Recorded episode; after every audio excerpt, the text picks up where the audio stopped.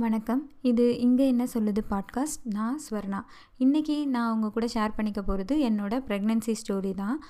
நீங்கள் தமிழ் பூமி யூடியூப் சேனலோட ஃபாலோவராக அல்லது தமிழ் பூமி பாட்காஸ்ட்டோட ஃபாலோவராக இருந்திருந்தீங்கன்னா உங்களுக்கு ஆல்ரெடி இது நீங்கள் கேட்டிருக்கலாம். என் ஹஸ்பண்டோடு சேர்ந்து நான் இதே டாபிக் பேசியிருக்கேன். அண்ட் என்னோட க்ளோஸ் சர்க்கிளில் இருக்கவங்க ரிலேட்டிவ்ஸ் எல்லாருக்கிட்டேயுமே என் ஃப்ரெண்ட்ஸ் எல்லாருக்கிட்டையுமே நான் இதை அடிக்கடி சொல்லியிருக்கேன் என்னோட ப்ரெக்னென்சி ஸ்டோரி பற்றி ஸோ அவங்களுக்குலாம் இது வந்து இந்த வடிவேலு காமெடி மாதிரி தான் இருக்கும். இலவு காத்த கிளி கதை தெரியுமா? தெரிய தெரியும் தெரியும் நீ சொல்ல தேவையில்லை அப்படின்னா பரவாயில்ல நான் ரைமிங்கோட நல்ல டைமிங்கோட திரும்ப ஒரு தடவை சொல்கிறேன் கேளுங்க அப்படின்ற மாதிரி தான் இருக்குது.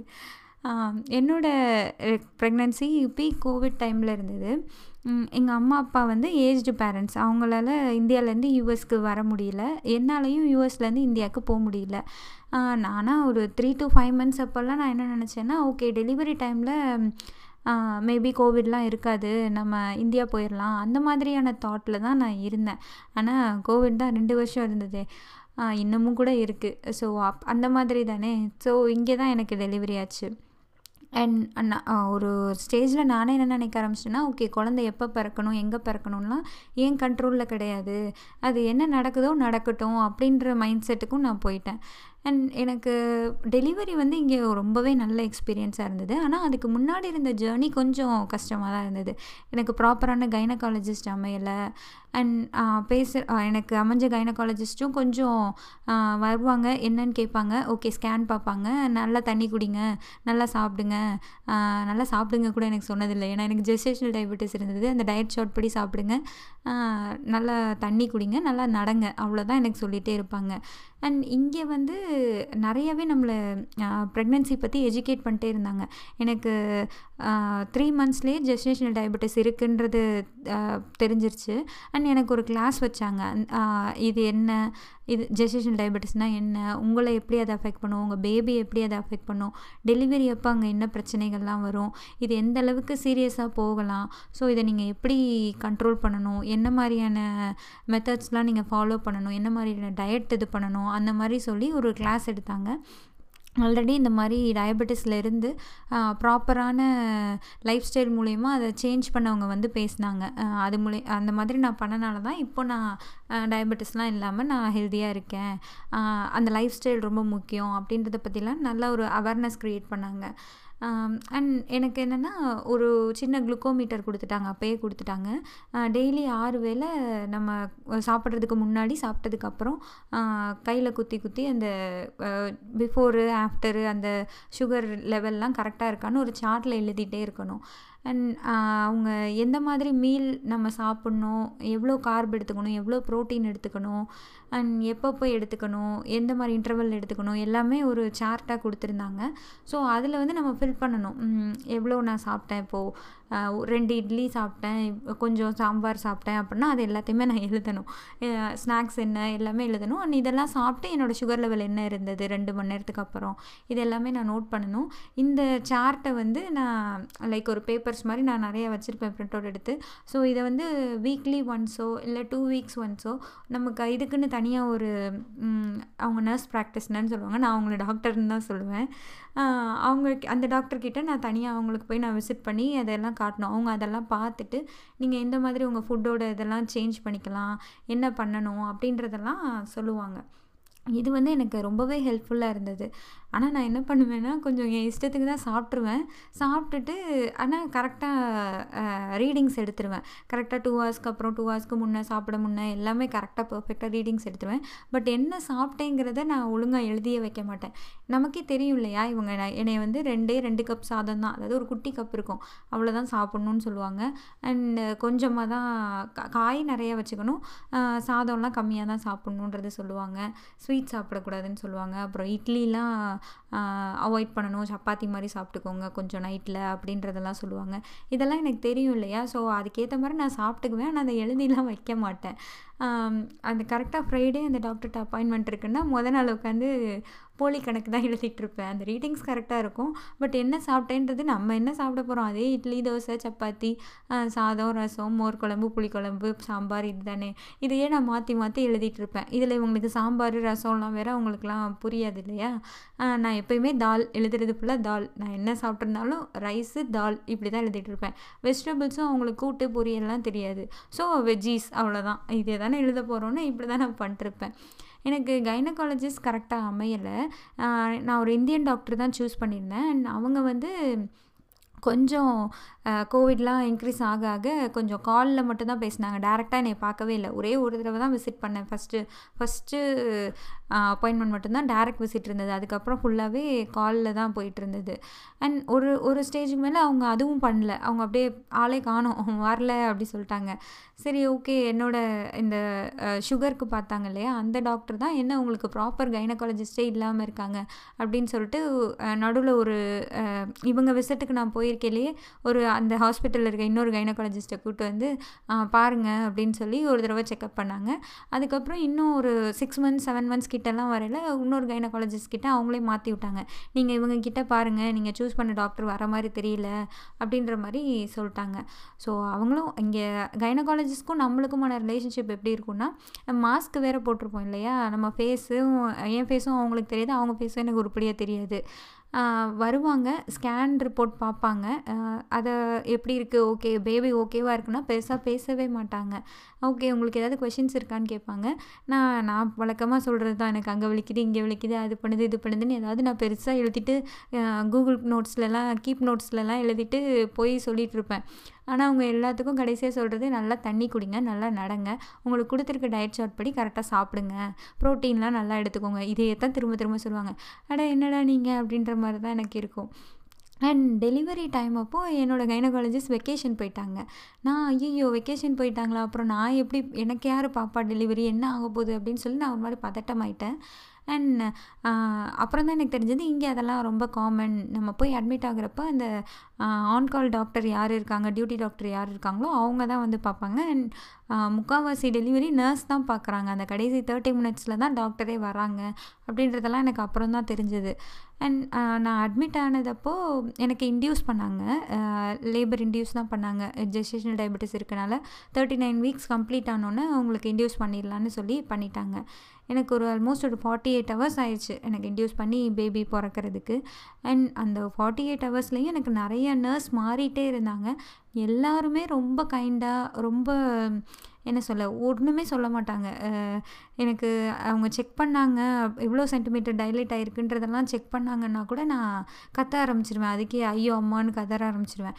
உடனே அவங்க நீங்கள் மூச்சு இழுத்து இது பண்ணுங்கள் ஹோல்ட் பண்ணுங்கள் கொஞ்சம் காமாக இருங்க அதெல்லாம் வலிக்காது. அப்படிலாம் சொல்லி ரொம்ப பொறுமையாக தான் சொல்லுவாங்க. எனக்கு அது அது கொஞ்சம் கம்ஃபர்டபுளாக இருந்தது. அண்ட் அதுக்கப்புறம் நான் லேட்டராக என்னோடய ஃப்ரெண்ட்ஸ் கிட்டலாம் கேட்கல இந்தியாவில் தமிழ்நாட்டிலலாம் அந்த அளவுக்கெல்லாம் இல்லை. திட்டிடுவாங்க நர்ஸு அப்படின்னு தான் சொன்னாங்க. இந்த வலி கூட தாங்க மாட்டியா? இது என்ன இது கூட உன்னால் தாங்க முடியாதா? பொண்ணு தானே வலிக்கும்னு தெரியாதா?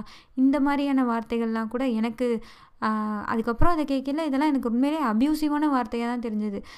நமக்கே அப்போ தான் அது என்ன என்ன மாதிரி இருக்கும் எதுவுமே நமக்கு தெரியாது. ஒரு குழந்த பிறக்க போகுது. ஸோ நமக்கே ஒரு பயம் பதட்டம் எல்லாமே இருக்கும் இல்லையா? நம்மளும் நல்லா இருக்கணும் குழந்தையும் நல்லா இருக்கணும். அந்த எல்லாமே நமக்கு இருக்கும் இல்லையா? பட்டு சடனாக வந்து நமக்கு ஒரு ஆறுதலாக இல்லாமல் கொஞ்சம் பொலைட்டாக சொல்லாமல் இந்த மாதிரி திட்டுற மாதிரிலாம் பேசுனாங்கன்னா கண்டிப்பாக அது ரொம்பவே அப்யூசிவ் அது வெர்பல் ஹராஸ்மெண்ட்னு கூட சொல்லலாம்.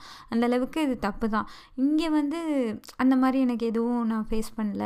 நர்ஸ்லாம் ரொம்பவே பொலைட்டாக இருந்தாங்க ரொம்பவே ஃப்ரெண்ட்லியாக இருந்தாங்க அவங்களோட எக்ஸ்பீரியன்ஸை சொன்னாங்க. அந்த மாதிரி அதை ரொம்பவே நல்லா தான் கொண்டு போனாங்க. அண்ட் குழந்த பிறந்ததுக்கு அப்புறமே கூட அதே மாதிரி தான் இருந்தாங்க. குழந்தை எப்படி தூக்கணும் எப்படி ஃபீட் பண்ணணும் எல்லாத்துக்குமே ரொம்ப கரெக்டாக என்ன சொல்ல ரொம்ப பொறுமையாக ஒரு பேஷன்ஸ் இருந்தது அவங்கக்கிட்ட நமக்கு தெரியாது இல்லையா? ஒழுங்காக தூக்க மாட்டோம் ஒழுங்காக லாச் பண்ண மாட்டோம் ஒழுங்காக ஃபீட் பண்ண தெரியாது. அதெல்லாம் இருக்கிறப்போ அவங்க ப என்ன உனக்கு இதெல்லாம் தெரில? அப்படிலாம் சொல்லவே இல்லை. எத்தனை தடவை கால் பண்ணாலும் வந்து என்னன்னு சொல்லி கொடுத்தாங்க. அந்தளவுக்கு இங்கே ரொம்பவே நல்லா இருந்தது.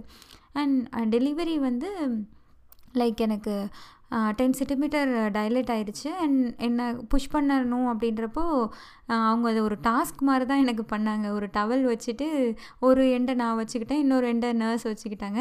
ஓகே நான் வந்து இந்த சைடு நான் இருக்க பிடிச்சிப்பேன். நீங்கள் வந்து ஆனால் நீங்களும் அதே மாதிரி பிடிக்கணும் அந்த மாதிரிலாம் சொல்லி அது ஃபஸ்ட்டு நான் புஷ் பண்ணது எனக்கு ரொம்பவே என்ன புஷ் பண்ணுறேன்னே தெரியாமல் நான் அதோ ஒரு டாஸ்க் மாதிரி பண்ணிக்கிட்டு இருந்தேன். சடனாக குழந்தை கீழே இறங்குச்சுன்றது எனக்கே ஃபீல் ஆச்சு நல்லாவே. அதுக்கப்புறம் கொஞ்சம் டயர்ட் ஆகிட்டேன் அவங்க நான் நல்லா புஷ் பண்ணுறேன்னு டாக்டருக்கெலாம் கால் பண்ணி வாங்க இவங்க நல்லா புஷ் பண்ணுறாங்கன்னா சொல்லிட்டாங்க அதுக்கப்புறம் நான் டயர்ட் ஆகிட்டேன் என்னால் பண்ண முடியல. அவங்க அவங்க வந்து ஐயோ இவங்க நல்லா பண்ணுறாங்கன்னு நான் டாக்டருக்கு வேறு கால் பண்ணிட்டேன். இப்போ டயர்ட் ஆகிட்டாங்களே அப்படிலாம் சொல்லிட்டு பண்ணுங்கள் உங்களால் முடியும் அப்படின்ற மாதிரி சொல்லிகிட்டே இருந்தாங்க. அண்டு ஒரு ஸ்டேஜுக்கு மேலே என்னால் பண்ணவே முடியல. புஷ் பண்ணவே முடியல சுத்தமாக அப்போ டாக்டர் என்ன சொன்னாங்கன்னா நீங்கள் இப்படி பண்ணிங்கன்னா கப் போட்டு எடுக்கிற மாதிரி ஆயிரும். அப்படின்னு சொல்லி அதை பற்றி எக்ஸ்பிளைன் பண்ணிகிட்டு இருந்தாங்க. உடனே என் ஹஸ்பண்ட்டை அவங்க அதை எக்ஸ்பிளைன் பண்ணிகிட்டு இருந்தாங்க. நான் வந்து ஆ சரி போங்க கப் போட்டு எடுங்க. என்னாலாம் முடியாது எனக்கெல்லாம் வலிக்குது. அப்படிலாம் சொல்லிட்டேன். உடனே நர்ஸ் தான் சொன்னாங்க இல்லை நீங்கள் இவ்வளோ நேரம் நல்லா பண்ணீங்க. க கப்லாம் ஒன்றும் தேவையில்லை. நீங்கள் புஷ் பண்ணலாம். நீங்கள் புஷ் பண்ணுங்க. அப்படின்னு சொல்லி நல்லா நல்லா பேசினாங்க. லைக் என் ஹஸ்பண்ட் ஒரு சைடு என் கை பிடிச்சிருக்காங்க இன்னொரு சைடு அந்த நர்ஸ் என் கை பிடிச்சிருக்காங்க. அவங்க சொல்கிறது எல்லாமே எப்படி சொல்லுவாங்கன்னா ஓகே நம்ம இப்போ புஷ் பண்ண போகிறோம் நம்ம இப்போ டெலிவரி பண்ண போகிறோம் அந்த மாதிரி அவங்களும் சேர்ந்து அந்த ப்ராசஸில் இருக்கிற மாதிரியே பேசுவாங்க. அவங்களும் சேர்ந்து அந்த ப்ராசஸில் இருக்கிற மாதிரியே பேசுவாங்க. ரொம்பவே சப்போர்ட்டிவாக இருந்தாங்க. அண்ட் ஆஃப்டர் டெலிவரி ஆல்சோ ஒரு ரெஸ்ட் ரூம் போகணுன்னா கூட அவங்க அவங்க தான் கூட்டிகிட்டு போவாங்க. கால் பண்ணோன்னா உடனே வந்துடுவாங்க அந்த மாதிரி ரொம்ப சப்போர்ட்டிவாக இருந்தாங்க. பேபிக்கு தனி நர்ஸ் இருப்பாங்க. அண்ட் லாக்டேஷன் நம்ம ஃபீட் பண்ணணும் அது ரிலேட்டடானா அதுக்கு தனி நர்ஸ் இருப்பாங்க. அண்ட் தண்ணி ஏதாவது வேணும் அதெல்லாம் கேட்குறதுக்கு அதுக்கு தனி நர்ஸ் இருப்பாங்க. இந்த மாதிரி எல்லாத்துக்கும் தனித்தனி நர்ஸ் இருக்கும் இருப்பாங்க. அண்ட் uh, அது எனக்கு தெரியாது. நான் கொஞ்சம் தப்பு தப்பாக மாற்றி மாற்றி கூப்பிட்ருவேன் அதுக்கும் அவங்க திட்டலாம் மாட்டாங்க. ஓகே நான் வந்து இந்த நர்ஸ் இல்லைங்க. நீங்கள் அவங்கள கால் பண்ணுங்கள் அதுக்காக வராமலாம் இருக்க மாட்டாங்க. உடனே வந்துடுவாங்க வந்துட்டு ஓகே நான் வந்து இந்த நர்ஸ் இல்லைங்க. நீங்கள் இந்த மாதிரி தண்ணிலாம் வேணால் இவங்கள கால் பண்ணணும். அப்படின்ற மாதிரிலாம் சொல்லுவாங்க. லைக் ஒரு ஒ- ஒரு டூ டேஸ் நான் ஹாஸ்பிட்டலில் இருந்தேன். எனக்கு உண்மையாகவே நான் இன்னமும் சொல்லுவேன். இங்கே வந்து என்னை ஒரு குயின் மாதிரி ட்ரீட் பண்ணாங்க. எல்லாத்துக்கும் வந்துடுவாங்க ரெஸ்ட் ரூம் போகணுமா? அதுக்கு வந்துடுவாங்க தண்ணி வேணுமா? அதுக்கும் உடனே வந்துடுவாங்க குழந்தைய தூக்கி தர்றதுக்கு அழுதா குழந்தைய தூக்கி தர்றதுக்கு உடனே வந்துடுவாங்க எல்லாத்துக்குமே உடனே வந்துடுவாங்க ஸோ ஃபுட்டு கரெக்டாக அந்த ப்ராப்பராக அந்த டைமிங்க்கு இருக்கும். காலையில் நான் எனக்கு நைட் ரெண்டு மணிக்கு டெலிவரி ஆச்சு. காலையில் எட்டு மணிக்கு என்னை அந்த ரூம் மயக்கம்லாம் தெளிஞ்சு என்னை அந்த ரூமுக்கு ஷிஃப்ட் ஆகல காலையில் எட்டு மணி ஆச்சு. ஸோ எட்டு மணிக்கு டான் அங்கே ஃபுட் இருந்தது. நீங்கள் சாப்பிட்லான்னு சொன்னாங்க. அதே மாதிரி அடுத்த டுவெல் தேர்ட்டிக்கு ஃபுட்டு வந்துடும் அடுத்த நைட்டுக்கு வந்துடும் நடுவில் ஜூஸு என்ன வேணுமோ அதெல்லாம் கொடுப்பாங்க. ஸோ ரொம்பவே எனக்கு நல்லா இருந்தது. ரொம்ப குயின் மாதிரி தான் நான் இருந்தேன். அண்ட் டெலிவரி ஆகிறப்போ என்னுடைய மைண்ட் செட் என்னோட மனநிலை எப்படி இருந்ததுன்னா குழந்த வரப்போகுதுன்னு ஒரு சந்தோஷம் இருந்தது. அதே சமயத்தில் எங்கள் கூட யாரும் இல்லை இல்லையா? நானும் என் ஹஸ்பண்டும் மட்டும்தான் இருந்தோம். ஸோ இந்த குழந்தை வந்தால் யார் பார்த்துப்பா எப்படி பார்த்துக்கிறது இவ்வளோ நாள் வயிற்றுக்குள்ளேயே இருந்துச்சு. நம்ம பார்த்துக்கிட்டோம் நம்மளை நம்ம நல்லா பார்த்துக்கிட்டாலே குழந்தையும் நல்லாயிருக்கும் பட் இப்போ வந்து தனியாக கையில் வந்துடும் அதை எப்படி பார்த்துக்க போகிறோம் என்ன பண்ண போகிறோம் எனக்கு குழந்தை பிறந்தோடனேயுமே எனக்கு இதுதான் என் தாட்டாக இருந்தது. ஐயோ குட்டியாக ஒரு பேபி வந்துடுச்சு இனிமேல் யார் இதை பார்த்துக்கிறது எப்படி பார்த்துக்கிறது நம்மளுக்கு பார்த்துக்க வேற தெரியாதே. நம்ம முன்ன பின்ன இவ்வளோ குட்டி குழந்தையெல்லாம் தூக்குனது கூட கிடையாது. அப்படி சொல்லிட்டு எனக்கு அப்படியே ஒரு பயங்கரமாக ஒரு எமோஷன்ஸில் தான் இருந்தது. அப்புறம் நான் ஏன்னா நம்ம இப்படி யோசிக்கிறோம்? ஒருவேளை நம்ம நம் நல்ல அம்மா இல்லையோ? அப்படிலாம் கூட நான் யோசித்தேன் அந்த என்ன சொல்கிறது அந்த டெலிவரி ரூமில் எனக்கு இவ்வளோ தாட்ஸ் வந்துருச்சு. ஸோ ஆனால் என் ஹஸ்பண்ட் எனக்கு ரொம்பவே சப்போர்ட்டிவாக இருந்தாங்க. அண்ட் நான் சொல்லல நான் குழந்த பெற்றேன் என்னோடய ப்ரெக்னென்சின்னு சொல்கிறத விட நீங்கள் ரெண்டு பேரையும் சேர்த்து தான் நான் சொல்லுவேன். நாங்கள் இதெல்லாம் பண்ணோம் நாங்கள் குழந்த வளர்த்தோம் நாங்கள் இப்போ எங்களோட டெலிவரி இந்த மாதிரி தான் நான் சொல்லிகிட்டே இருப்பேன். ஸோ அவங்களோட சப்போர்ட் இல்லாமல் எதுவுமே நடந்திருக்காது. அது ஒரு ரொம்ப நல்ல எக்ஸ்பீரியன்ஸாக எனக்கு இங்கே இருந்தது. அண்ட் நான் தனியாக தான் ஹேண்டில் பண்ணோம் பேபியை அதுலேயுமே அவங்களோட சப்போர்ட் இல்லாமல் எதுவுமே இல்லை தான் ஸோ இங்கே என்னோட ப்ரெக்னென்சி ஸ்டோரி இதுதான். லைக் பாசிட்டிவ்ஸும் நிறையா இருந்தது நெகட்டிவ்ஸும் நிறையா இருந்தது. பாசிட்டிவ்னு பார்த்தீங்கன்னா அந்த டெலிவரி எக்ஸ்பீரியன்ஸை தான் நான் சொல்லுவேன். அவங்க அந்த நர்ஸ் அவங்க எல்லாருமே ரொம்ப பொலைட்டாக இருந்தாங்க. ஹாஸ்பிட்டலோட ரூம்லாம் பார்த்தீங்கன்னா ஒரு ஸ்டார் ஹோட்டல் ரூம் மாதிரி சூப்பராக இருக்கும். அதெல்லாம் தான் கண்டிப்பாக சொல்லுவேன். அண்ட் நெகட்டிவ்னு பார்த்தீங்கன்னா அந்த ப்ரெக்னென்சி அப்போது கொஞ்சம் டாக்டரை ரீச் பண்ணுறது கைனகாலஜிஸ்ட் கரெக்டாக நமக்கு அமையிறது. நமக்குன்னு ஒரு கரெக்டான கைனகாலஜிஸ்ட் அமைஞ்சிட்டாங்கன்னா பிரச்சனை இல்லை. பட் அதை நம்மளால் சூஸ் பண்ண முடியல.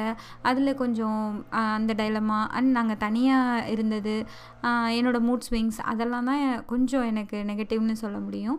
அண்ட் ஓவரால் கண்டிப்பாக ப்ரெக்னென்சி எக்ஸ்பீரியன்ஸ் ரொம்ப நல்லா இருந்தது தான் இப்போ யோசிச்சு பார்க்கல எனக்கு ரொம்ப ஹாப்பியாக அந்த மாதிரி தான் இருக்குது ஒரு இப்போ என் பையனுக்கு ரெண்டு வயசு ஆக போகுது ஆல்மோஸ்ட் அண்ட் அவ்வளோ குட்டியாக இப்போ அந்த வீடியோஸ் ஃபோட்டோஸ்லாம் பார்த்தோன்னா அந்த ஒன் வீக்லேருந்து வீடியோ ஃபோட்டோஸ் எடுத்தோன்னு நினைக்கிறேன். ஒரு அப்போல்லாம் எனக்கு கொஞ்சம் ஃபோட்டோ எடுக்க வேற பயப்படுவேன். இது குட்டி குழந்தைய நம்ம எடுக்கலாமா கூடாதா? அதெல்லாம் வேறு எனக்கு இருக்கும். பட் எல்லாரும் அங்கே இருக்காங்க நாங்கள் இங்கே இருக்கோம். குழந்தைய எப்படி காட்டுறது? ஸோ நீங்கள் ஃபஸ்ட்டு நீங்கள் பிறந்தோன்னே வீடியோ காலில் மட்டும் காட்டுங்க. ஃபோட்டோலாம் எடுக்கக்கூடாதுன்னுலாம் என் ஹஸ்பண்ட்டை சொல்லி வச்சுருந்தேன். அதுக்கப்புறம் ஃபோட்டோலாம் எடுத்து ஒன் வீக் அப்புறம் தான் எடுத்தோம். ஸோ அந்த ஃபோட்டோஸ்லாம் இப்போ பார்க்கல எனக்கே வந்து ஓ இவ் இவ்வளோண்டா இருந்தவன் தான் இப்போ இப்படி நடந்து ஓடிக்கிட்டு இருக்கானா அப்படின்ற மாதிரி ரொம்பவே ஹாப்பியான எக்ஸ்பீரியன்ஸ். ஸோ இதை நான் உங்கள் கூட ஷேர் பண்ணிக்கணும்னு நினச்சேன். பை